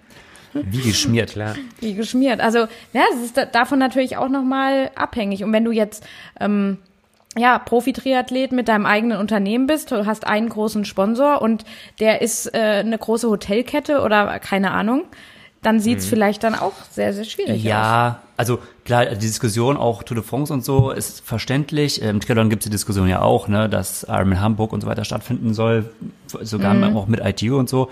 Aber es gibt ja auch die Diskussion, dass ähm, sich, also nach der Krise, ähm, ich sag mal, die Profi-Welt so ein bisschen bereinigt hat und ähm, viele Profis, die jetzt so eher so dritte Garde, vielleicht bis zweite Garde einzuordnen sind, ähm, dass es die nicht mehr geben oh, wird. Bereinigt hat, das klingt aber. Oh ja, ist oh Vokabular, je. oh je. Hilfe. Ähm, Ganz schön böse. Ich glaube, ich bin mir gar nicht sicher, ob das wirklich so ist, weil im, im, Radsport haben wir ja doch viel professionellere Strukturen. Du hast irgendwie ein großes Team, du hast äh, ganz viele Nebenkosten, ne? Du hast halt den äh, Physiotherapeuten, den Mechaniker, die Trainer, ähm, den sportlichen Leiter, also ganz viel Staff, was du noch dazu bezahlen musst. Du hast ähm, generell diese ganze Struktur drumherum. Triathleten sind ja in dem Sinne als ähm, als Profis, sag ich mal, oder als Athleten, die einen Elitepass haben, schon an sich oft Überlebenskünstler und es ein Teil lebt von seinen Sponsorengeldern, ein Teil, ein sehr, sehr kleiner Teil lebt sehr, sehr gut davon. Ähm, für die sind auch die Preisgelder nicht mehr so das groß Entscheidende und ich denke mal, die werden auch die Krise ganz gut überstehen. Und der andere ganz große Teil, die leben sowieso nicht vom Triathlon an sich. Hm. Die haben sich sowieso, da sei es durch irgendwie doch irgendwie einen Nebenjob oder äh, sonstiges, äh, denke ich mal, hauen die sich eh schon durch und sind, ich denke mal, dass äh, sie dadurch auch relativ flexibel sind. Es gibt ja nun auch weniger Kosten, äh, man fliegt gerade nicht ins Trainingslager, man hat irgendwie keine Wettkampfausgaben. Das fällt ja auf der anderen Seite ja auch weg. Es kommt nichts rein, aber es geht auch gerade nichts wirklich raus. Und ähm, ich glaube, für Athleten für, oder für viele, ich sage jetzt mal C-Profis, war es erst Problem, die ganzen Kosten für, für Trainingslager mhm. und für Wettkämpfe und sonstiges aufzutreiben, was gerade eh nicht gemacht werden muss. Ähm, trainieren können sie sehr gut außer Schwimmen. Deswegen denke ich mal, dass es im Triathlon gar nicht so einen großen Einbruch vielleicht geben wird. Aber da muss ich dazu sagen, das hatten wir auch schon mal so kritisch hinterfragt. Wie ist es denn, ähm, auch gerade für Sponsoren äh, war es ja äh, so in der Vergangenheit immer so, eine so eine Sache. Nehme ich ähm, jemanden auf oder, oder betreue ich jemanden, gebe ich jemandem Geld, der wirklich über Leistung kommt? Oder nehme ich jemanden, der viele Follower hat und sich im Internet, also auf Social Media Plattformen gut darstellen kann? Da haben Ja, wir gut, auch immer schon gesagt, ja auch manchmal, jetzt, ja. manchmal ähm, zählt einfach so wenig noch die Leistung, die richtige Leistung, die jemand bringt. So und diese Triathleten, die die Leistung bringen, die können ja jetzt gerade so überhaupt nicht oder die müssen jetzt auf einmal versuchen, äh, ja, dann immer noch im, im Gespräch irgendwie zu bleiben, müssen sich da irgendwo jetzt auch auf einmal mehr Die hatten es aber schon vorher Auftritt. schwer. Also ganz ehrlich, also ich sag mal so, Athleten, die vorher richtige Leistung gebracht haben, also sage ich mal wirklich, die auf Hawaii knallhart so äh, Ja, von mir gut, aus haben's die- gescha- ja. so, ne? Und dann danach die Le Leute, die nicht die Leistung bringen, die müssen sich halt so ein bisschen entscheiden, entweder okay, bin ich halt der Typ, der sich auf Social Media mega gut verkaufen kann und hol da noch was rein. Für Aber die wir hatten ja jetzt schon gerade oft besser. gesagt, oh ja, ja, ich weiß. Das ist aber eine ganz andere Diskussion, die wir jetzt gerade führen. Ne? Für die ist es natürlich jetzt etwas einfacher, weil die es gewohnt sind, einfach da Content anzubieten und ähm, die Leute vertrösten können. Das ist klar. Aber die anderen hatten ja vorher jetzt auch nicht so viel. Klar, es ist hart, wenn es wegfällt. Und es wird bestimmt der eine oder andere, für den wird es jetzt eine Zeit sein, wo er sich überlegt, naja, okay, ähm, dann lassen wir es auch sein. Aber ich bin mir nicht sicher, ob es wirklich so diese große, diese, dieses große Phänomen geben wird, dass man danach so sagt, so, okay, es ist einfach mal 50 Prozent oder 70 Prozent des Profifälles weggebrochen. Ja, das glaube ich auch nicht. Aber es wird schon schwierig in Verhandlungen, wenn du am Ende des Jahres dann mit deinem Sponsor äh, Ja. über Vertragsverlängerungen redest und du musst das präsentieren, dann hast du jetzt andere Bewertungsgrundlagen, weil du einfach ähm, Ja. keine Ergebnisse hast, sondern ja, musst du dann mit ähm, ja, Reichweite oder mit ähm, ja, keiner Dienstleistung irgendwie argumentieren. Ähm, das ist auch klar. Das ist also quasi der, da hat natürlich so ein Influencer, der vielleicht in demselben Sportbetrieb ist, da äh, da vielleicht einfacher. bessere Karten, klar. Ich- also zumindestens bei diesen großen Herstellern. Ich kenne das ja aus dem Ra also von Radherstellern und so Mhm. und äh, ähm, ja, da äh, es ist natürlich so, dass ein Verbandssportler da ein bisschen vielleicht ein bisschen es ein bisschen einfacher hat, weil er ja, Ja. klar quasi dann ähm, abgesichert ist. Ähm, ist ja wie ein Staatsbeamter. Ja. sofern, sofern er, gut, sofern er in der Bundeswehr ist, oder? Ich meine, mit Ja. Sofern in der Sporthilfe kommst du auch nicht so weit. Ja, in der Sporthilfe kommst du dann auch nicht so weit, Ja. das ist auch klar. Ansonsten kannst du davon auch nicht Ähm, leben, nee. Ja, ja, das stimmt schon. Ähm, Aber, Aber- wenn du jetzt halt als so ein bisschen zweite, dritte Garde bist und bist halt jetzt nicht so der Typ, der sich dauernd gerne äh, da irgendwie zeigt, Fotos macht, postest, was weiß ich, und der eher dann noch davon gelebt hat, vielleicht auch bei zweit- oder drittklassig besetzten Rennen, äh, ähm, ja, ein paar, ein bisschen Geld reinzubekommen, der sieht gerade kein Land, ne? So Ja, richtig. natürlich, aber ähm, ich weiß nicht. Aber es gibt jetzt, es gibt jetzt auf alle Fälle äh, äh, zumindest ein bisschen äh, Hoffnung, ähm, weil es äh, Rennverschiebungen gibt. Also es kam vorgestern eine Mitteilung raus, dass zum Beispiel die Challenge Gran Canaria, die ja hätte im April stattfinden sollen, jetzt in den November geschoben wurde. Ähm, und das Rennen wie jetzt ähm, Challenge, oh Gott, Kroatien, sage ich jetzt einfach mal, irgend so Rennen in Kroatien, was Neues, äh, auch im, im Oktober, November stattfinden soll, ähm, dass die da gewillt sind, dass das auch äh, funktioniert. Aber das ist natürlich wie immer alles unter Vorbehalt, weil ähm, das können natürlich Rennen stattfinden, aber wenn du nicht hinfliegen kannst, Ich weil wollt keine. Fluggesellschaften ähm, äh, hinfliegen oder der, der, der Flugpreis dann irgendwie so abartig hoch ist, ähm, vor allen Dingen in die, auf die Kanaren, wenn dann auf einmal wieder alles offen ist, das äh, wage ich jetzt auch mal zu bezweifeln. Aber man muss sich ja trotzdem an, an gewissen äh, Sachen vielleicht Oh, ja. entlanghangeln. Ja, mal schauen. Deswegen, ähm, Weil ich sehe ehrlicherweise so schnell noch äh, überhaupt keinen Mhm. Wettkampf. Oder für, für mich so, für mich persönlich, auch gerade jetzt einfach mal, wenn man so zum Thema Schwimmen oder so spricht, ne? Oder über das Thema Schwimmen. Ich sehe mich ähm, in diesem Jahr nicht mehr schwimmen. ich war heute schwimmen. Äh, Ja, du bist ja auch so ein Loch Ness-Monster. Lake Monster, ja. Ja, ja, aber du hast recht. Du kannst, also wenn, Also man muss die- ja schauen, die, die, die Schwimmbäder, die, äh, bei uns wird diskutiert, ob die überhaupt noch im Sommer aufmachen. Genau. Auch wenn jetzt Corona und so Ja. äh, rein theoretisch jetzt weg wäre, aber einfach um das Teil wieder an Laufen zu bringen und das ist auch alles so eine Frage, ne, was Ja. dann diesen Sportbetrieb dann irgendwo ähm, einschränkt ähm, oder den Wettkampfbetrieb. Klar, ähm, Aber- muss man sich andere Ziele setzen. Ich habe jetzt gesagt, also heute war das Wasser so warm, Da hast du mal Ich hab so Neo- 3000 Meter draus gemacht, ne? ja, und ich habe mir gedacht, ey, jetzt müssen wir wieder mal 20 Kilometer Woche knacken. Ähm, diese Woche waren es genau, genau drei Kilometer. Letzte Woche waren es, glaube ich, fünf. Nächste Woche wird es aber regnen, aber mal gucken. Aber jetzt war das Wasser so, so warm, dass man da äh, ein bisschen länger schwimmen kann. Aber klar, wozu, weshalb, wieso? Also das ist dann auch immer die Frage. Aber das ist so, ich mir denke mir manchmal, ähm, ob da nicht, okay, ist jetzt blöd auch formuliert, ich formuliere es jetzt trotzdem so, äh, zu viel Hoffnung gesteckt wird und alles in den Herbst Ja. äh, verlagert wird. Weil irgendwie, jetzt hat er dieser, jetzt heißt es ja der Dance, der Dance hat er jetzt angefangen, jetzt äh, ähm, lockern wir zwar wieder, aber man äh, muss natürlich bestimmte Maßnahmen einhalten und eventuell werden die ähm, Maßnahmen ja auch wieder schärfer, wenn sich die Situation verschlechtern würde. An welcher statistischen Zahl man das jetzt auch immer misst, aber ähm, von der Logik heraus ergibt sich mir das nicht, dass jetzt irgendwie große Veranstaltungen jetzt so, dass, dass es noch einfach eine ganz, ganze Weile dauert, bis das überhaupt wieder so stattfinden kann, wenn du halt diesen Dance austanzt, ne?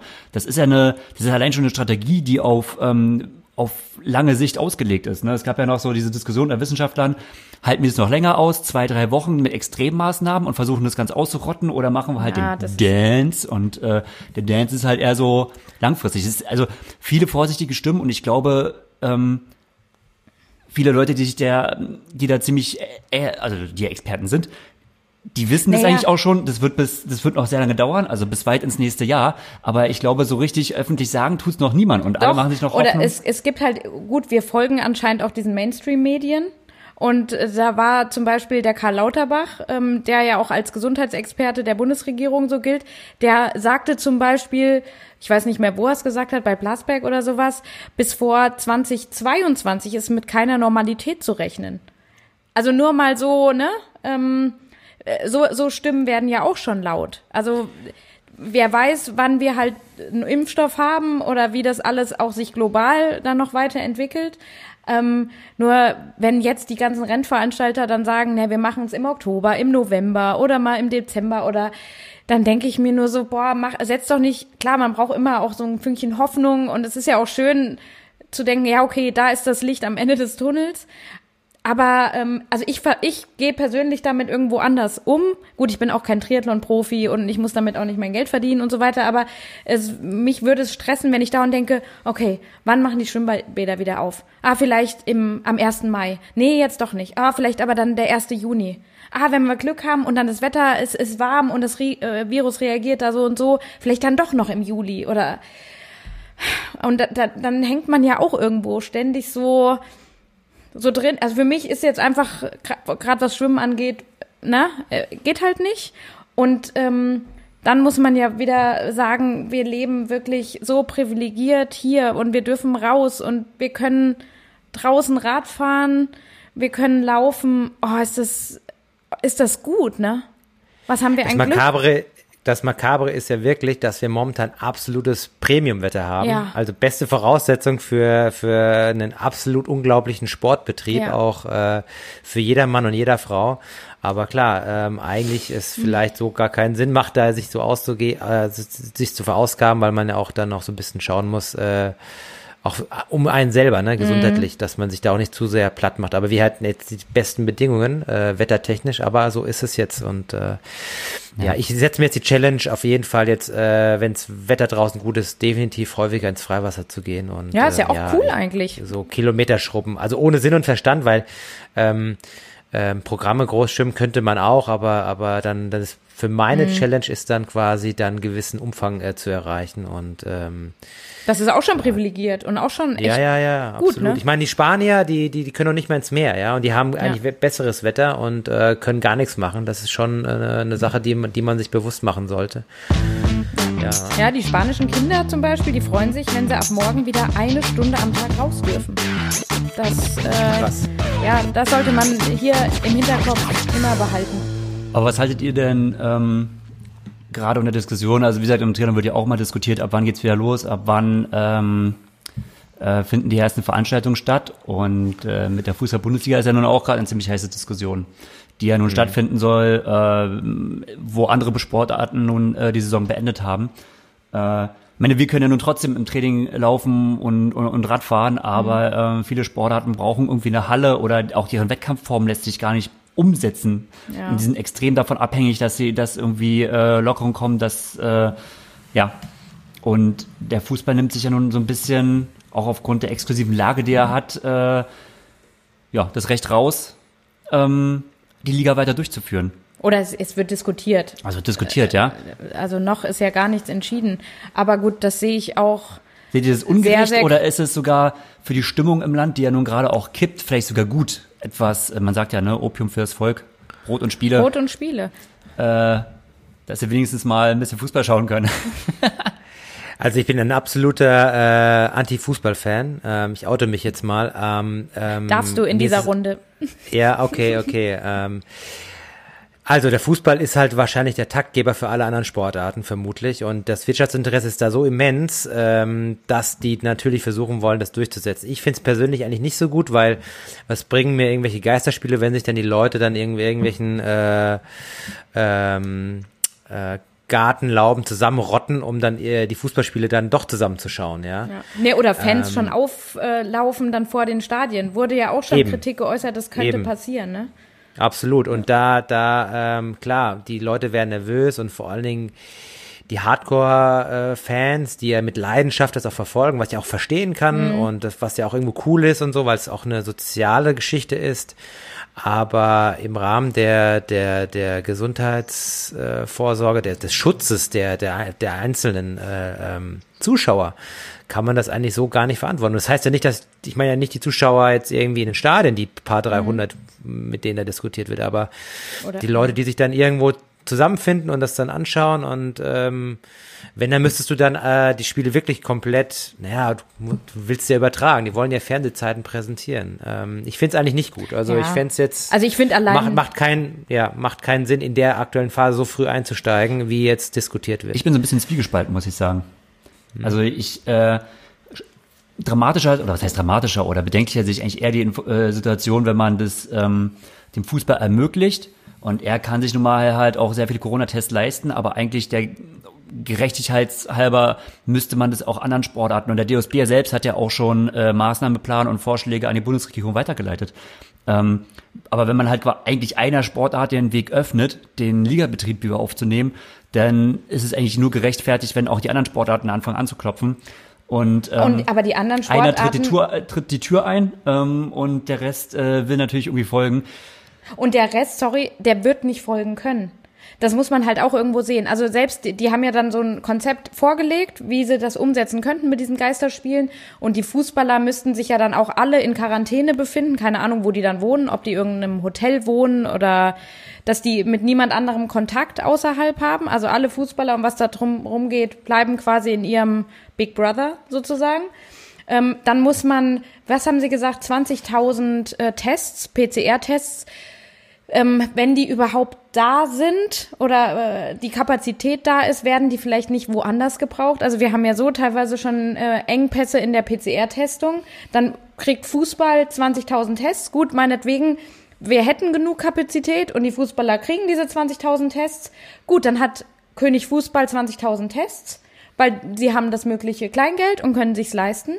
Ja, und was sagen die Basketballer und was sagen die Volleyballer und was machen die und die und die? Für die äh, sind nicht nochmal 10.000 Tests hier und dies und das und dort. Also Andererseits passt haben sie, dann nicht. ja, das, das ist die Gerechtigkeit, die ich anspreche. Andererseits haben die natürlich nicht so ähm, diese Massenbewegung hinter sich. Das ist halt die andere Seite, die ich sehe, dass irgendwo äh, ein Großteil der Menschen irgendwo so ein Stück Alltäglichkeit, also klar, so ein Geisterspiel zu sehen, ist wahrscheinlich nicht alltäglich, aber so ein, so, so ein gewisses Maß vielleicht wieder zurück in die Alltäglichkeit zurückgegeben wird. Und, Aber da sehe ähm, ich es aber auch wie Horst, weil Fußball ist was Soziales dann irgendwo und es lebt auch davon, dass man sich in so einer Skybar oder sowas trifft und dabei ein, äh, ein Bier trinkt und mit seinen Kumpels da auch irgendwie, also gut, ich das sind jetzt alles mehr oder weniger so Erzählungen, von denen ich da, ich habe Klischees. ja oder Klischees. Aber ist das denn cool, alleine zu Hause vorm Fernseher zu sitzen und ähm, dann dieses Geisterspiel zu gucken? Also dann haben halt auch dann viele schon die Hemmschwelle wird auch sinken und wird sagen, ach komm, zu zweit können wir es doch gucken. Ach, komm du auch noch, du bist doch nie irgendwo gefährdet, kannst du ruhig auch noch vorbeikommen. Und wir trinken unser Bier aus der Flasche und sitzen ein bisschen auseinander. Und dann wie im Nu ist man wieder in diesem typischen Stimmt schon. Aber es wären trotzdem natürlich nicht die tausende Menschen im Stadion, ne, die ja auch, wo die Keimzellen waren für, für Natürlich nicht. die Vielverbreitung. Aber trotzdem ist dann Fußball wieder auf eine andere St- Ja. Stufe gehoben und es ist nicht gerecht den anderen Sportarten. Ja, oder, oder man installiert halt irgendeine andere Form von Sozial-Streaming-Plattform äh, während so einem Fußballspiel und versucht dann die Leute an, zu animieren, vereinzelt das zu schauen. Dann müsste man sich Konzepte überlegen, wie das umzusetzen Müsste wäre. Keine Ahnung. Das, ja, irgendwie und die Interaktion mit den Fans, aber das halt ersichtlich ist, dass es halt keine ähm, ähm, ähm, Zusammenrottungen gibt von, von wirklich den eingefleischten Fans, aber das wird einfach, glaube ich, ganz schwierig sein und ich glaube, ab dem Zeitpunkt, wo man diese Spiele anfängt zu veranstalten, ähm, ja, dann fallen dann andere Sportarten und ähm, dann ist immer die Frage, ist das vielleicht zu früh? Und, ja. Oder Also, man hat ja schon in der Vergangenheit auch gesehen, wie was gab's für Ausschreitungen bei Fußballspielen? Also wie viel Polizeiaufgebot musste da immer ähm, aufgefahren werden, um diese ganzen wild gewordenen Fußballfans zum Teil. Also in Eintracht Frankfurt hier, wir hatten ja Riesenprobleme mit den Frankfurtern oder auch mit einem Derby oder sowas. Ich will keinen Fußballfan irgendwie angreifen oder sowas. Also das sind ja hoffentlich trotzdem noch Minderheiten, aber selbst die sind bei der Fülle von Fußballfans Aber so den schwarzen viele. Block. Aber das- das, ist, ja, aber das ist ein super Stichwort zu meiner neuen Kategorie, die ich äh, jetzt mal gemacht habe. Und zwar, ähm, wir, ich habe ja angefangen immer mit dem Olympiarätsel. Naja gut, das ist jetzt schwierig, das nochmal ein Jahr länger durchzuhalten. Ich glaube, so viele Muss erstmal auf Eis legen. Que äh, Facts und so kann ich, kann ich nicht raussammeln, dass wir das äh, weitermachen können. Ähm, ich glaube, das ist auch keine Kategorie, die sich jetzt weiter fortpflanzen wird, aber eigentlich eine ganz lustige Geschichte. Deswegen, ähm, ja, werde ich das mal so als Random Fact, na, ich muss mir noch einen Kategorienamen äh, überlegen. Auf jeden Fall habe ich hier einen kleinen geschichtlichen Fact. Ich mache jetzt so in der Bearbeitung noch so irgendeine Geschichtscrack. eine extra Musik rein.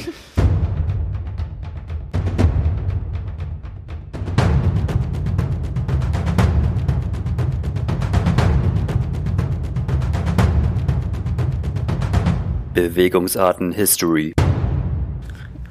Und zwar, was denkt ihr denn, ähm, also ob es jetzt wirklich das, äh, der schlimmste Mob war, weiß ich nicht, aber was denkt ihr mal so mit äh, historisch der schlimmste Hooligan-Mob mit den größten Todesopfern und, und Schäden, den es in der Geschichte so gab? Frag mal den Horst, den Geschichtslehrer. ähm, Im Fußball. Äh, nee, Oder die jetzt- sind äh, sportartenübergreifend, Generell. generell. Wow, wow. Ich glaube, du Äh, bist weit kann man zurück. kann man kann man es auch zeitlich ein bisschen einschränken Ja. mehr oder oder geht das Achso, jetzt soll ich, soll über ich einschränken? So ein bisschen. 2000 Jahre der Menschheitsgeschichte. Okay, dann äh, schränke ich es ein von, ähm, von Jahre Null bis äh, zum Jahre 1000 nach Christ, äh, Christus. Es ist Ah, sehr okay. früh. Okay. Da fallen mir einige Beispiele ein. Wir müssen weit zurückblicken. Also ich sag mal, wir können es auch abra- äh, abkürzen und sagen, wir reisen ins Jahr 523 nach Christus. Genauer gesagt ins äh, Byzantinische Reich nach Konstantinopel. Wie heißt Konstantinopel heute? Das wirst du uns gleich sagen. Istanbul. Ja klar. ist logisch. Ne, damals Ach meine das, Güte. das Oströmische Reich, das Weströmische Reich ist gerade untergegangen, ähm, aber das Oströmische Reich, das gibt es noch unter äh, den Namen Byzantinisches Reich. Und ähm, ja, stellt euch vor, wir, äh, wir befinden uns gerade in einer öffentlichen Hinrichtung in Konstantinopel. Ähm, Coole auf dem, Vorstellung. auf dem Marktplatz. Äh, ja, sieben Männer, sieben Männer stehen am Galgen und äh, sollen erhängt werden. Und äh, bei einem nach dem anderen geht die Klappe runter und zack, er wird erhängt. Bis auf bei den letzten beiden, da reißt das Seil. Und äh, ja, die Männer, ähm, wahrscheinlich japsen sie doch ganz schön und müssen sich an den Hals greifen, aber tot sind sie nicht, sondern äh, liegen auf dem Boden. Zwei haben es überlebt. Zwei haben es überlebt, genau. Und was sofort passiert, ähm, es soll eigentlich nochmal, äh, soll nochmal erhängt werden, aber in dem Moment, äh, ja, verhindert der Mob ähm, die Garde daran, dass er, dass die beiden Männer ergriffen werden können und äh, zwei Mönche, äh, nicht zwei Mönche oder generell Mönche nehmen sich den Männern an und äh, bringen sie ins Kloster und äh, ja, setzen sie quasi unter Kirchenschutz. Quarantäne. Und quasi, ja, mehr oder weniger, man kann sagen, unter, unter Quarantäne. Und ähm, ja, jetzt könnte man sich fragen, okay, krass, was ist da los? Warum wird sich so sehr für diese beiden Männer eingesetzt? Ähm, diese Männer, beziehungsweise alle sieben Männer dort, die waren äh, Angehörige von ähm, so äh, Zirkusrennstellen.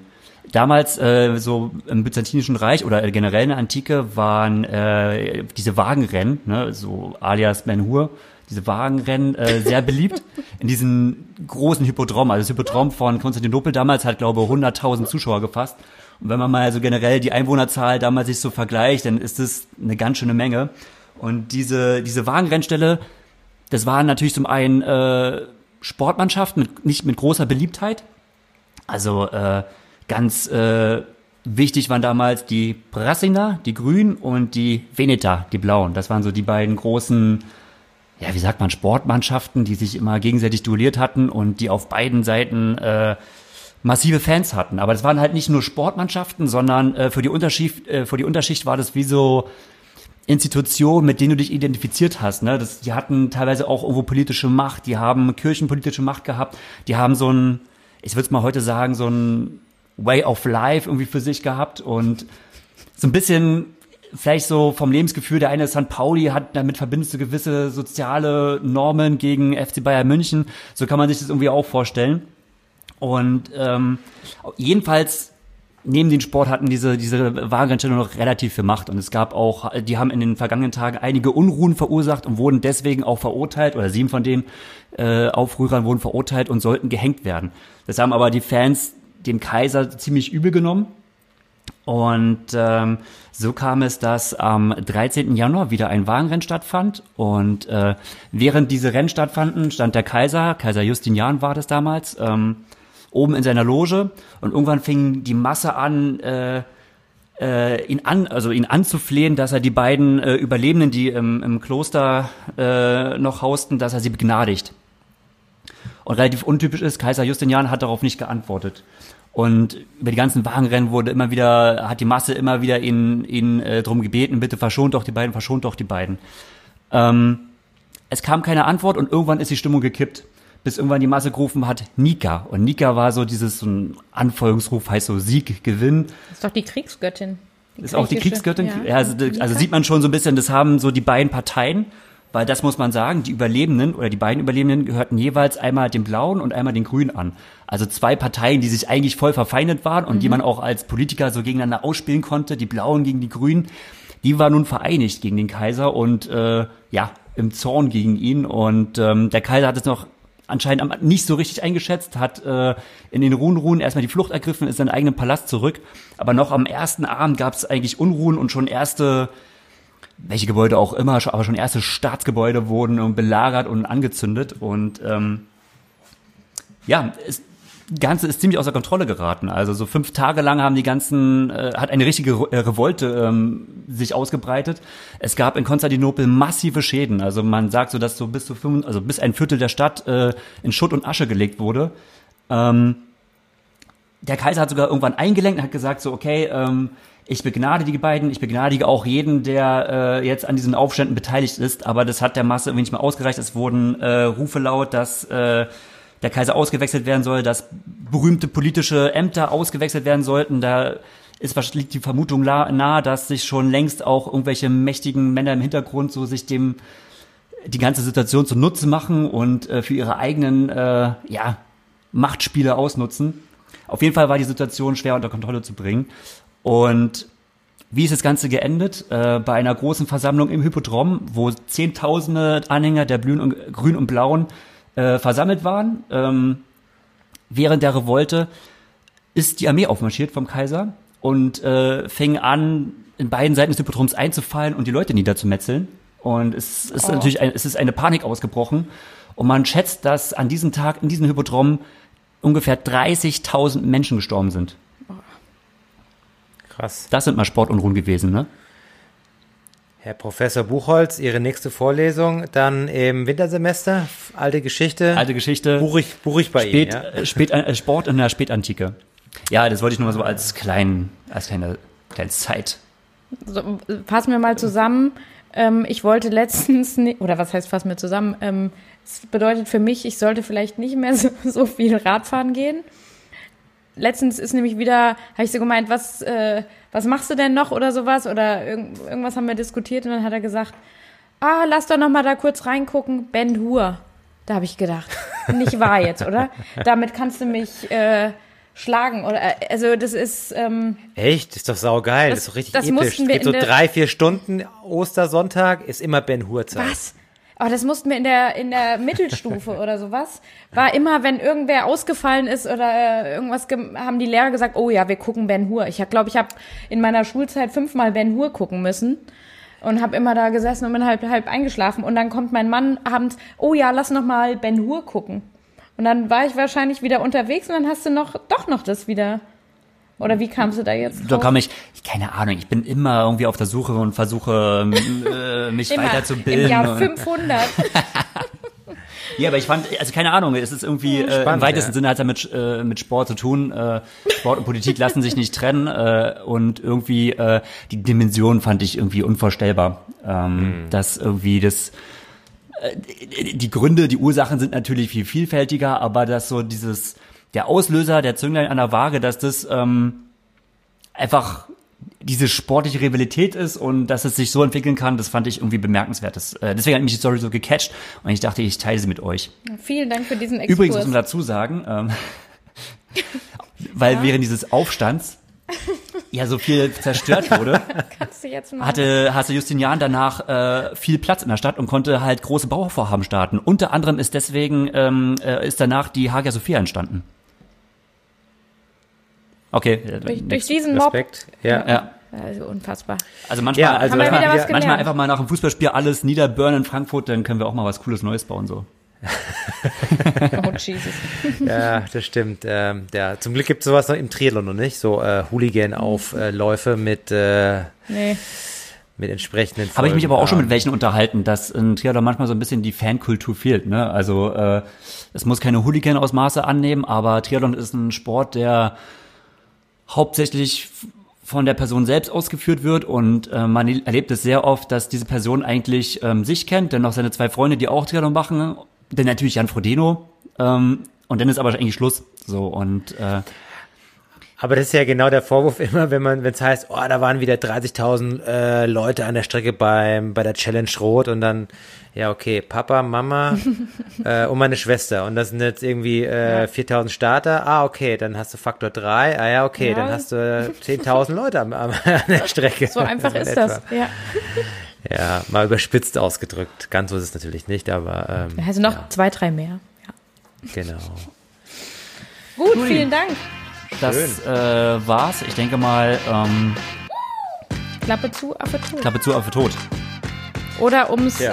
äh, wie ähm, Christian Blumenfeld zu sagen, der hatte eine 100 Meilen Laufwoche, denn no pain, no gain, ne? In diesem Sinne, Ja. Macht es gut, vielen Dank fürs Zuhören und bis zum nächsten Mal. Tschüss. tschüss.